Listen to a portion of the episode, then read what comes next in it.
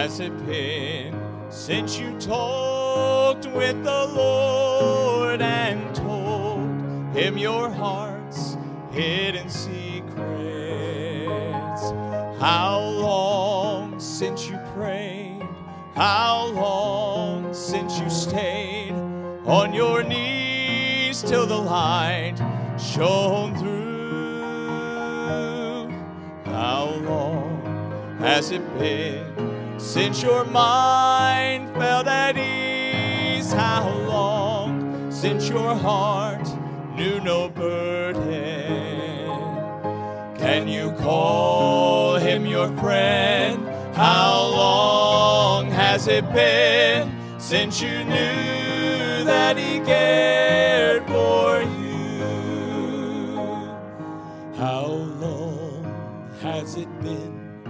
Since you knelt by your bed and prayed to the Lord up in heaven?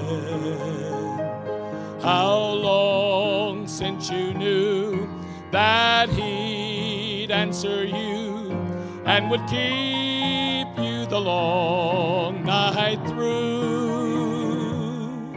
How long has it been since you woke with the dawn and felt that the day's worth the living? Can you call him your friend? How long has it been since you knew that he cared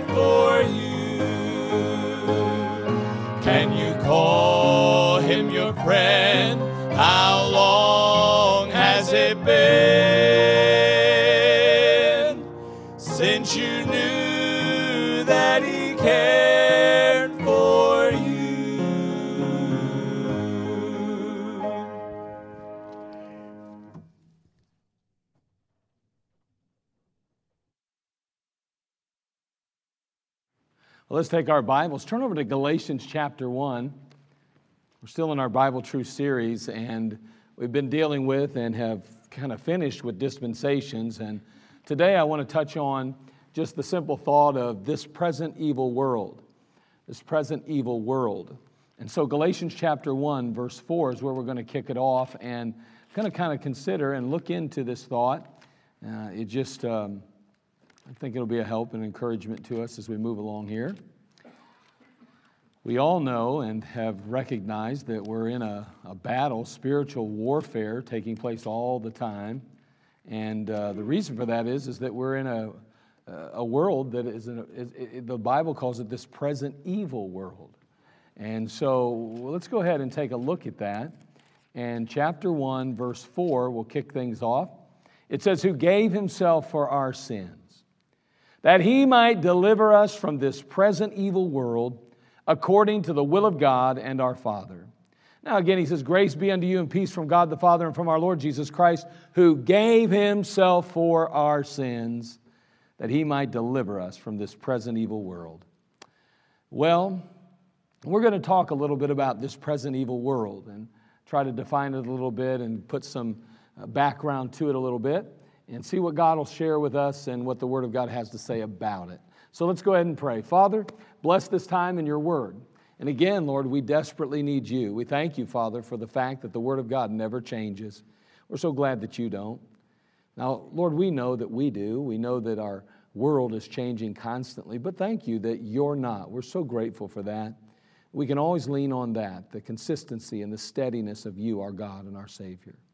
Now, bless us, we pray, and encourage us from your word today. May we learn something that we can apply to our lives and that will help us to face this world in which we live, to understand it maybe a little bit more.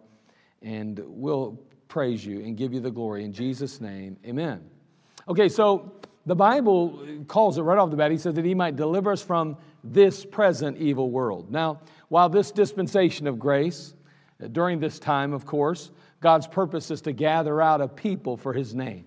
We know that as the church. That's what you and I are. We're the church, and the body of Christ. And the world is out there, and um, the church is being gathered out of the world, if you will. So there's this present evil world, and the Lord is calling out a people from it and uh, those are his people. Now, the question could be asked, you know, has God lost control over the world then? Or is he permitting some other force or something to have its way in our world? Well, the answer is basically this there are two opposing spirits that are at war, that are at work here in our world, in the place that we live. Uh, 1 Corinthians 2 12. Turn there, would you please? 1 Corinthians chapter 2, verse 12. We're going to see there are these two opposing spirits in the world in which we live. Again, it, you know, services like tonight and, and just church in general helps to remind us continually and constantly that there's a spiritual battle taking place. As we live in the world, it's easy for us to forget that there is that warfare you know, we kind of lose sight of it. And, it, it, and it, I mean, that's natural to some degree. When, you know, they say, you know, um, out of sight, out of mind. Well, if we're not careful, sometimes we lose sight of the Word of God a little bit. We can lose sight of what our purpose is and what God intends for us. And, and that can be a real problem for us. And so we come together on a service like this and we begin to hear about what's transpiring, what God says is really taking place. And we're reminded again that there's this battle, this warfare, and that wow, there's really something going on here that we need to be aware of and uh, conscious of. Now, notice what he says in 1 Corinthians chapter 2, verse 12. He says, Now we have received not the Spirit of the world, but the Spirit which is of God, that we might know the things that are freely given to us of God. Now, notice the Holy Spirit. That's really what we're saying the Spirit which is of God. That's the Holy Spirit. Okay, we're, we're received, uh, uh, now we have received not the Spirit of the world, but the Spirit which is of God. We've received the Holy Spirit. On the other hand, there's the Spirit of evil, it's the Spirit of the world. They're diametrically opposed. They're at opposite ends of the spectrum, if you will. Now, the church is indwelt and guided by this Holy Spirit. The moment you and I receive the Lord, of course, you know that we've been indwelt by Him. Turn, if you would, to John 14, verse 16. One of the great passages on the Holy Spirit. John chapter 14, beginning in verse 16. We'll read through verse 18. But there are two opposing spirits the Holy Spirit and the spirit of evil. They are striving against one another, if you will. You and I are pawns, if you will, in this process or in this battle that's taking place. Notice what it says in John 14, verse 16. And I will pray the Father, and he shall give you another comforter, that he may abide with you forever, even the Spirit of truth, whom the world cannot receive, because it seeth him not, neither knoweth him. But ye know him, for he dwelleth with you, and shall be in you. I will not leave you comfortless, I will come to you. And so we know here that the church is indwelt. We're guided and directed by the Holy Spirit, the, that Spirit which is of God. In 1 Corinthians 6:19 the Bible says, "What know ye not that your body is the temple of the Holy Ghost which is in you?" Man, he's living in you and he's living in me. And that same Holy Spirit that indwells the believer is also the one who, as we mentioned earlier, is gathering out from among humanity the elect body of the church. So there's this humanity, and there's the Holy Spirit going out into the world in which we live and drawing them out of this present evil world and wooing them unto Jesus Christ and placing them into Christ, separating them out from among and as the Bible said, that he might deliver us from this present evil world. On the other hand, the world, or that which is outside the church. When I say outside the church, again, we're addressing and dealing with those who have yet to come to Jesus Christ. And those that are outside of the church, they're considered the world. And sadly enough, it's this present evil world. They are guided and they are, in, a, in essence, indwelt by the spirit of this world, which is an unholy spirit. And again, we don't like to think of things in terms of black and white or or right and wrong. We, we like a lot of gray because we have family and friends and loved ones that we care about. And if they don't know Christ, we'd like to believe they're much closer to Him than they are the devil. But the Bible says there's no, again, like we said the other day in our service, they're really at opposite ends of the spectrum. You are either in or out. You're either all in or all out. And that's kind of scary when you think about it from that perspective. Because we look at them and we say they're so kind and they're so considerate and they have this church background, even. And I want to believe they're saved, but if they're not saved, they're of this present evil world and they are totally on the opposite end of the spectrum from where you are today. And may I say, if we are not, I mean, if we are not serious about their souls, we have to understand there's tremendous consequences that lay ahead for them. We find those consequences in chapter 20 of the book of Revelation.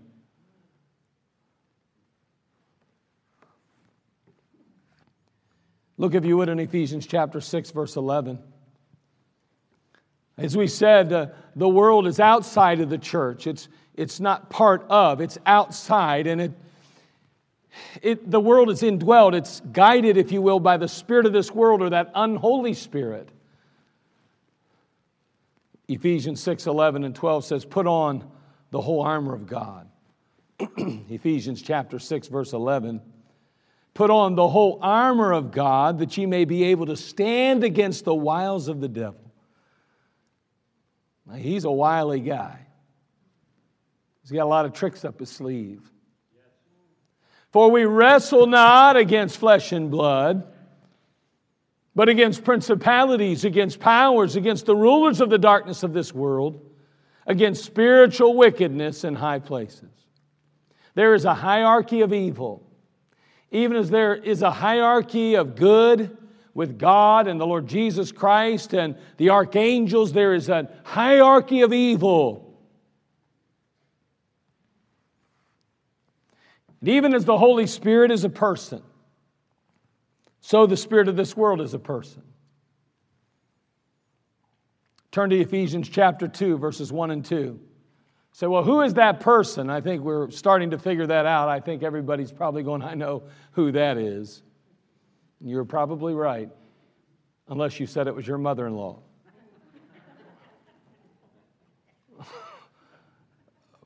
or father in law. Let me save myself up here a moment. Ooh, see, my mother in law's not here tonight. I can say those things. But she's probably watching, isn't she? Okay. All right. Ephesians chapter 2, verses 1 through 2. She knows that's not true with her. She's the best. Ephesians chapter 2, verse 1. I mean it. But anyway, Ephesians chapter 2, verses 1 and 2. And you hath he quickened. When we see that word quickened, it's being made alive. And how are we made alive? Through the Holy Spirit. And you hath he quickened who were dead in trespasses and sins, wherein in time past ye walked according to the course of this world, according to the prince of the power of the air. That is a title for none other than Satan himself. The Spirit that now worketh in the children of disobedience. He's saying, listen, I, he's saying uh, uh, this, you walked according to the course of this world, according to the prince of the power of the air, or according to Satan. You were following his footsteps. You were in his, on his terms, and you were moving in the direction he set. He had a plan for your life, and you were fulfilling that plan. Says he's the spirit, the evil spirit that now worketh and energizes and, and, and empowers the children of disobedience. Man, there is a force that, that enables the lost and enables the wicked to do what they do, just like there's a force that enables us to accomplish what God's called us to do. Man, we downplay the spiritual side of the Christian life all too often. We truly downplay it we fail to recognize and see that there are, there are things at work behind the scenes. And boy, I'll tell you what, in my own life, sometimes I find myself forgetting that. Man, somebody cuts me off as I'm driving down the road, and I'm like, man, what was that about? And I forget sometimes that it's not about flesh and blood.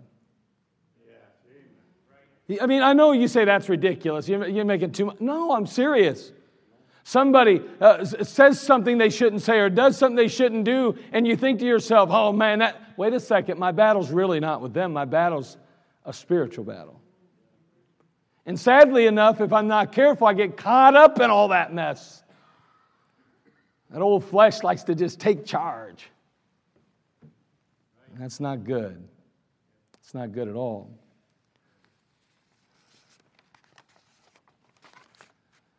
When we think about this prince of the power of the air and this, this evil spirit, and how he energizes the children of disobedience, I'll tell you, we just have to remember that there are forces at work here. You know, you look around you in the world and you think, how in the world are things so upside down? What is happening here? There are spiritual forces. They're being energized by someone somewhere, and it's certainly not God, because it goes contrary to His word.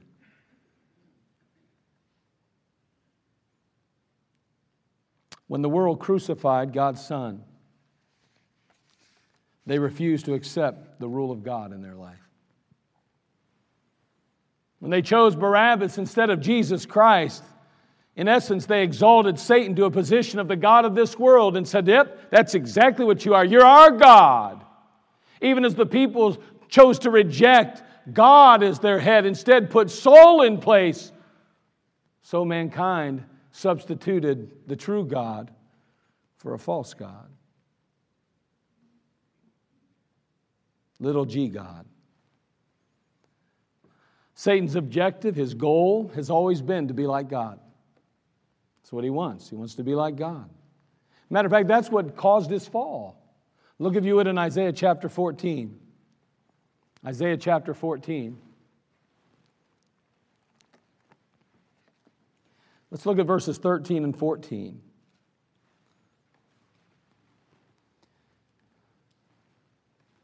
learn a little bit about the devil before his fall. Notice what it says here in Isaiah chapter 14, verse 13. It says, For thou hast said in thine heart. Can I tell you, long before anything's ever said with your lips, it'll be said in your heart. For out of the abundance of the mouth, uh, out of the abundance of the heart, the mouth speaketh. Well, I'm doing the right things and I'm still going to church and I'm still reading my Bible. That's good, but I wonder what's in your heart. It's our hearts that God's concerned about more than anything. Because if the heart is in line with Him and His Word, and in an obedience to Him, then the rest will fall into place. Notice what He says For thou hast said in thine heart, I will ascend into heaven. I will exalt my throne above the stars of God. I will sit also upon the mount of the congregation in the sides of the north. I will ascend above the heights of the clouds. I will be like the Most High. It's interesting. He says, I'll exalt my throne above the stars of God. Again, it's good evidence as we read through the Old Testament that those stars are angelic beings. And basically, what it appears that he's saying is, is that I'm going to elevate myself above all others. I'm going to be number one, I'll be the top person. There'll be no other angelic created being that will be bigger or better than me. I'm going to be above all the stars of God. But wait, it doesn't stop there. And it never stops there. Because ultimately, he says, I will be like the Most High. See, his purpose and his plan is to exalt himself. And you'll never see a better attempt of him trying to exalt himself than in the person of the Antichrist. You see that over there in the tribulation period, and, and he will indwell the, you know, the, the he will, the Antichrist will be indwelt with Satan himself. Turn of you with the Second Thessalonians chapter 2. There's coming a day during the tribulation period when Satan himself, uh, through the person of the Antichrist, will sit in the temple of God. You know, that rebuilt Jewish temple in Jerusalem? And he's going to sit there as God. He's going to be elevated in his mind as God. And he's going to demand and require that the people of the earth worship him as God. That they literally bow before him, that they literally call him God in that sense. Because he wants to be like the Most High. Second Thessalonians chapter 2 verses 3 and 4. Let no man deceive you by any means. For that day, it's the day of the Lord, shall not come except there come a falling away first. And that man of sin be revealed, the son of perdition, who, and it's talking about the Antichrist there, who opposeth and exalteth himself above all that is called God or that is worshiped, so that he, as God, sitteth in the temple of God, showing himself that he is God. Man, I mean to tell you, it's, you know, we think it's rough now. We think, man, what in the world's going on? Look at the power that our government's trying to seize over us. Look at the power that they want. Can I tell you, in the tribulation period, the devil, the Antichrist, who will be his man, is going to literally be in the temple where God belongs and say, I am God. Worship me or die. Can you imagine? Sadly enough, what will the world do? They'll worship him. They'll take his mark. We think, how in the world can people be so gullible today to allow the government and allow others to take their, their rights away and, and do all these things? Can I tell you, that's just how sheep are. Well, I know studies have been done lately to tell us how smart sheep are. Oh, I know, I've read them. What they really like to focus in on is that they have these innate feelings, that they have compassion for one another. Sheep have such compassion for each other. It's interesting how we're trying to raise animals to the height of mankind, trying to give them human attributes so that they are on equal level and playing ground with humanity. Fits perfectly with what we're trying to accomplish in our world today. Sheep are still not very intelligent. Either way, no matter how you add it up, and you know what? They will follow. And that's exactly what the world will do. And sadly enough, too many times we as believers follow the world when we shouldn't. Revelation 13, 4 and they worshiped the dragon which gave power unto the beast, and they worshiped the beast, saying, Who is like unto the beast? Who is able to make war with him? In Revelation chapter 13, verse 11 and 12, turn there. Amen. The, the, the world will fall right in lockstep. It's really alarming. It's sad to think about. And do I think, let me just get this as they, as they said in public, let's address the elephant in the room. Do I think that the new vaccine is the mark of the beast? of course not. I'm still here. I mean, some of the crazy stuff Christians are so worried about. If I get that vaccine, I'm going to put some chip in my head, and that'll be the mark of the beast, right? It's chip. No. No, because remember, the mark of the beast doesn't happen until after we're gone. So don't worry about that now, okay? You're okay. Even if you got the vaccine, you can still be a member of our church. Now, I know they'll be listening in. It's probably, I got it, okay, but I'll live with that. Okay. Revelation chapter 13, verse 11. And I beheld another beast coming up out of the earth. And he had two horns like a lamb, and he spake as a dragon. And he exercised all the power of the first beast before him, and caused the earth and them which dwell therein to worship the first beast whose deadly wound was healed. Wow. We know and understand that midway into the tribulation period, the Antichrist will receive a wound, uh, I believe, appear to be dead, and resurrect from the dead. And then they're really going to worship him, and that's when he's going to be a totally different person. I wonder why. Because the Bible says The devil's all over him now. He's the devil incarnate, just like Jesus was God incarnate. And he is going to demand and require that men and women and all people of the earth worship him. It's going to be ugly. But again, if you know Christ as your Savior, you won't be there. Not for that. You know, there's people trying to tell us that we go halfway through the tribulation. There's others trying to tell us we go all the way through the tribulation. Well, they can do whatever they want, but I'm not. I've made up my mind. I'm going with A. Pre tribulation and pre pre uh, uh, tribulation rapture. That's it. And you say, why? Because I believe the Bible teaches it. I believe it's pretty clear there. You have to ignore and, and basically, you have to determine that the church has become Israel almost. If you, you make up your mind that the church has taken the place of Israel, then I can see why one of those other resurrections fits you. But nah, we're not Israel. We're the church. Amen.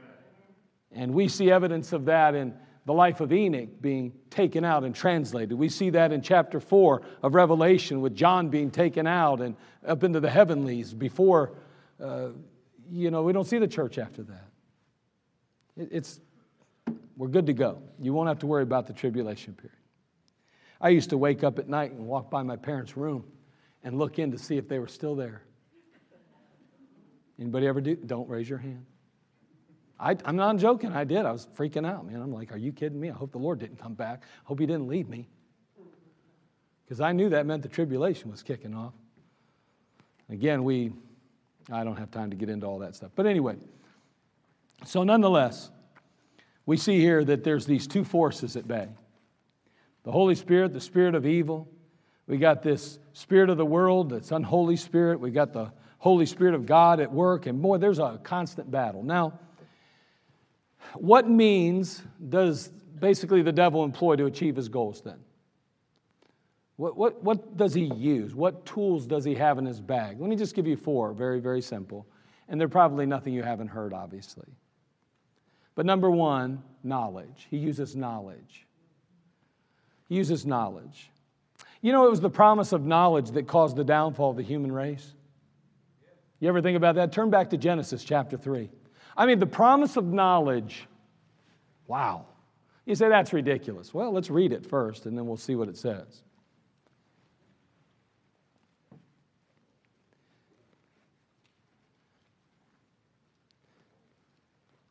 It's interesting that God doesn't call many wise to the ministry.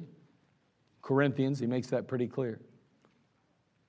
Wonder why that is. First, you, you need to be saved. You know what? It's hard for smart people to get saved sometimes. I'm an anomaly. okay? Okay, so maybe I'm not so smart. Some of you know that's true. But anyway, uh, you know what? I mean, I, I'm telling you, the analytical mind sometimes will talk itself out of a faith in Christ. It just does. It's the way it is.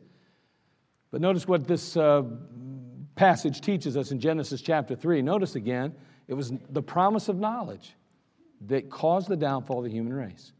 Verse 4 And the serpent said unto the woman, Ye shall not surely die, for God doth know that in the day ye eat thereof, then your eyes shall be opened. By the way, that was true. That, that was true. Their eyes would be opened. He didn't say whether it'd be good or bad. But he was telling the truth there. You know, the devil's good at wrapping a lot of truth around a lie because it makes it so much more palatable.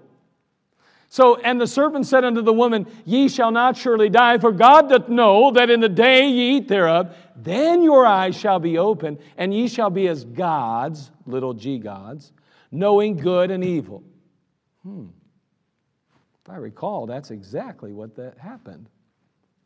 And when the woman saw that the tree was good for food, and that it was pleasant to the eyes, and a tree to be desired to make one wise. She took of the fruit thereof and did eat. And gave also unto her husband with her, and he did eat. And the eyes of them both were opened, and they knew that they were naked. And they sewed fig leaves together and made themselves aprons. Man, it was the promise of knowledge that ultimately caused the downfall of the human race. The devil will use knowledge to trip you up, he used knowledge to trip me up. The promise of knowledge, even. I'm going to tell you what, it's a scary thing for our young people to have complete access to everybody's opinion on the internet. Terrible, terrible thing. You can say, well, knowledge is power. For who, though? You better make sure it's the right knowledge. Because if it's the wrong knowledge, it'll empower them in the wrong way. There are only two spirits at work here. Now, we can go ahead and just, just pretend that there's not two spirits at work. We can pretend that there's not an evil spirit and there's not a godly spirit at work. But the truth is, biblically, there are. And can I tell you, the warfare is always from this side on this side. This side is warring against this side all the time. And you know what? It doesn't surprise me that somebody wants to give everybody as much access to information as they can possibly have because information will kill them. It'll destroy us if it's not tempered with the understanding of the Word of God. And can I tell you, this idea that I can handle it, you can't maybe, but I can, is crazy. You know, I don't study out of another Bible than a King James Bible. Can I tell you why? Because there is no other Bible. Not for English speaking, there is no other Bible for us. Why in the world would I tempt myself to believe somebody that's interpreting out of another Bible? I don't read, I don't, I don't use commentaries like that. Why? Because I'm concerned. I don't want to be misled. I don't want to be misguided. One of the greatest books I've ever read was by a man by the name of Jim Berg, changed into his image. Jim Berg no longer supports the King James only. I don't read his new books. I won't read them. I don't care how good his book was. He doesn't use the Bible now. So I don't need to hear what he has to say. You say that's a little bit crazy. Well, I don't know. I'm still here.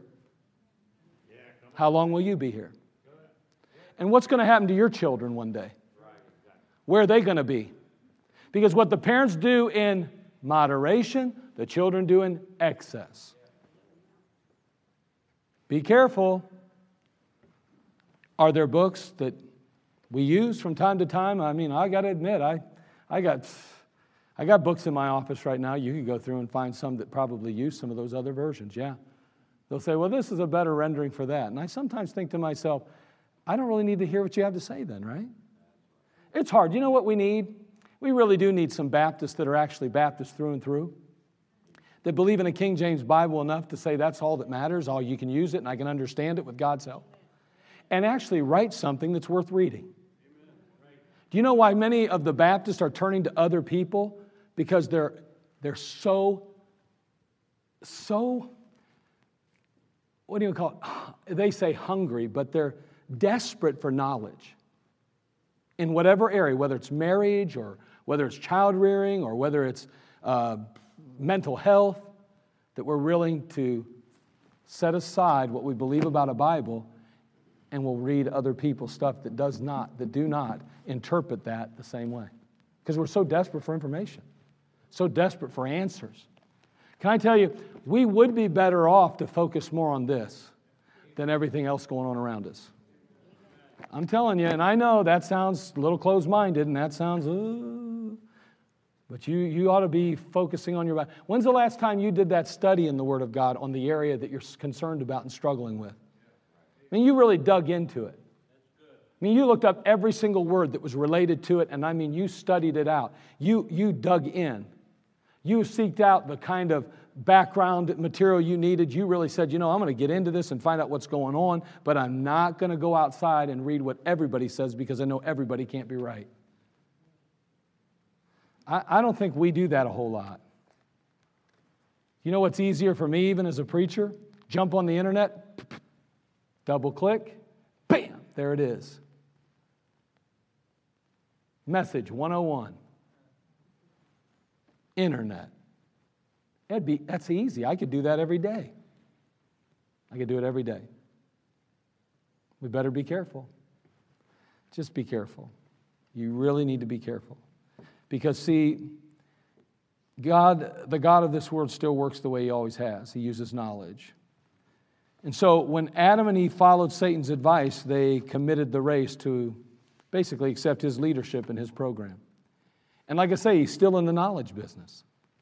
Do you know, I think it's interesting. I don't think, I really don't think that God would have shared knowledge with Cain and those after the flood that would ultimately lead to the downfall of the hu- human race and would lead to a flood. I, I don't think that the Lord's who gave Cain and them that knowledge to end up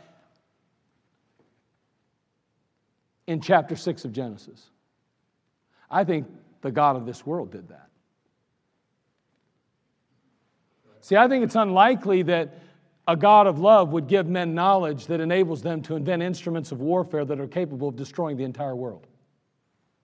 I don't think God's in the business of giving us that kind of information, but the devil sure is.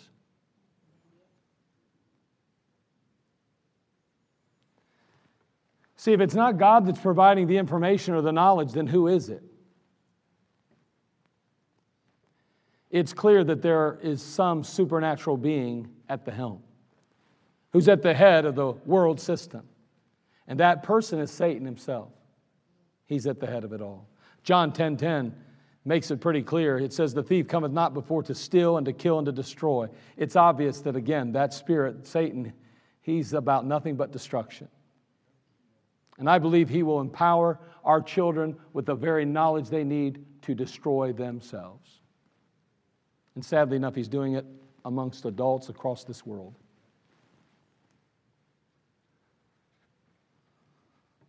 His program is to build up a magnificent civilization without God. I wonder, how many shows have you watched recently that promote the gay lifestyle? How many shows have you watched that don't? I'm not, listen, I'm not, I'm not trying to be critical. I, I, I was shocked the other day. I was watching a show and I, and I was like, huh? They showed a married woman having an affair with another woman, and, I, and then she wanted to have her family too. Do you know what they're doing? You know what Satan's doing? Do you realize what he's doing to us? He's desensitizing us to sin. He's causing us to go, well, that. And then he's also planting in the minds of normal, God, people that see God's plan and say, it is one man, one woman. He's trying to plant that thought in our mind that there are other options and that good people can and do those things. I want to tell you something that is knowledge that we don't need. that is knowledge we don't need. And we are being inundated and saturated with it. It's scary, really. And you know, sadly enough, some of us are old enough to know that that's disgusting, that that's an abomination, that that's out of hell. But I'm going to tell you something. Our young people don't know that. They are so impressionable. We got to be so careful what we allow them access to and what we let them listen to. And by the way, everything that you hear goes in. Uh, somebody told me the other day, I think, they were telling me about, what was it? Is it that um, Alexa? Somebody told me that the Alexa, that thing that sits up on your counter and you can tell it to check the weather and do all that, they said that they actually transcribe what's being said. You know, you agree to allowing them to transcribe what you're saying in your home. And I thought, man, that's crazy. So I went home today, and our house has been a wreck for probably three, four months. And I went home, and my wife had the old Alexa on. I looked over and I thought, I want that thing off now. She's like, I'll get it later. I said, uh uh-uh. uh no, I unplugged it and I carried it into another room. I said, I want nobody transcribing what I'm saying in this house. I have no idea what that's all about. I'm talking about why I'm saying it. But I'm saying it. I don't know why, but I can tell you this. If people can listen to what I say and transcribe it and keep it forever, what happens when it goes into you and is burned into the memory banks here? You see, I don't remember some of that stuff, but it's still there. It's there. Well, we got to be careful with that stuff. Let me just finish this point up and we'll be done. Again, his program is built to build up this magnificent civilization without God. Now, there are two classes of people spoken of in the New Testament as we look at, again, we're not talking about the three divisions. We're not talking about you know, the Jew, the Gentile, and the church. We're, we're talking about there's the children of God and there's the children of the devil. It's really, you could break it down that simply. Because, you, and, you know, you could say saved or lost even if you wanted to. But in 1 John chapter 3, verse 10, the Bible says, In this the children of God are manifest, and the children of the devil, whosoever doeth not righteousness, is not of God. So we have this division here in 1 John 3:10, the children of God and the children of the devil. It's that simple. It is really that simple. All who do not righteousness are classed as children of the devil. In Ephesians chapter 2 verse 2, they're called children of disobedience. Look at Ephesians 2 2, and we'll be done. Ephesians chapter 2, verse 2. Again, the devil uses a means of tools to achieve his goals, and one of those is knowledge, and we have to just be careful with it. We have to be at least privy of it. We have to be aware of that. And, and for me, uh, you know, the older I get, the more I, I guess, because of life, you do recognize things. You, you see things that are wrong, and you kind of go, whoa, that's, that's really out there. But I'm watching a whole generation that has no clue. I'm, I'm watching Christian young people. I, I'll say some things in my singles class every once in a while to see what kind of impact it has and to see what kind of response it gets. You'd be amazed. Listen, the young people today are being completely duped. Now, we got some smart young people here, and we got some, I think, good, and I think attempting to be very godly young people. But you know, they're still young people. This idea that children are on equal ground with adults is not true. They do not have your experience. They don't have your background. They don't have your upbringing. They don't have, they're not capable of understanding things the way you understand them if you're an adult. Now, young people, that's not, that's not an attack on you. That's a reality of life. Let me ask you something. Do you think young people, how many of you young people are over the age of 16? Anybody over the age of 16? You got a couple that are almost, uh, what kind of? and we better start getting some older singles in, uh, uh guys in here, okay? Because I need some people to fill my class up. Okay, you're 16 years old. How many of you think an eight year old understands things the way you do? How many of you are 14 or older? Yeah. How many of you think that a seven year old knows more than you do? You don't, do you? You're looking at me. Do you? You don't. Shake your head. No, that's good. How about you? Do you think so? No. You know what? You're both right. Can I tell you something? Adults, young people, see, it, was, it wasn't a knock on you. We're not putting down seven year olds, we're not putting down teenagers. But you do need to listen to your parents. And you need to understand if they say, don't watch that, don't listen to that, there's probably a good reason for that. They're trying to protect you. It's not that they're trying to make your life miserable, they're trying to protect you. So listen to mom and dad. They, they, got, they got a lot of years, as you well know. They're old.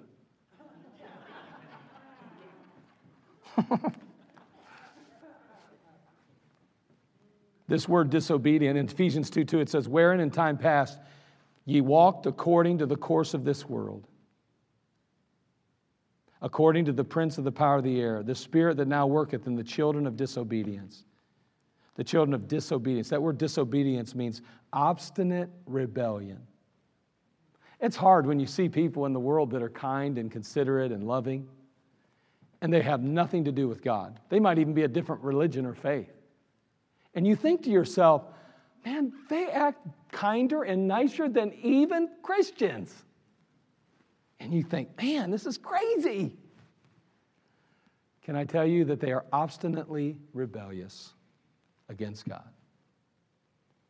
Now, that's not my definition, that's his. They're disobedient. Listen, why is it important that we go and share the gospel? Because people are in a state, a very poor state, a horrible state, a hopeless state. And that's why we go to rescue them from themselves and from the sin that they find themselves bound by. That's why.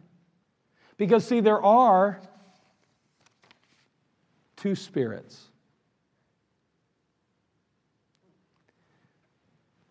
Satan and God are in a battle, and we're in the middle of it all. We got to really be careful. Satan's so good at deceiving and so forth. We'll talk more about all of that. But knowledge, he uses knowledge. Make sure that what you're listening to, what you're reading, what you're studying, what you're focusing on, what you're watching, even on television, let's make sure that what we're doing is something that isn't going to corrupt our outlook toward God or corrupt our feelings toward the Word of God. Let me ask you something Does God love sin or hate sin? Be careful you don't watch things that teach that God loves it. Be careful. It's out there all over the place. You be real careful because the devil wants to deceive you too. He wants to deceive me.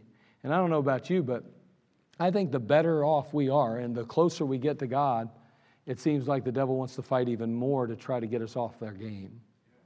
Well, I'll tell you what, he wants to wreck and ruin you. Because, see, when you get to a place in your life where you're talking to others about him, you're a real threat to the devil. He don't want you out there on the streets. He doesn't want you out there in the community talking to people and rescuing people. May God help us to stay faithful in our soul winning, recognizing that there are two opposing forces and that we are fighting for the God of the universe. We're on the winning side, and we certainly are going to be and are victorious even now. Father, we come to you. We thank you for this time we've had, Lord, just to consider some of these thoughts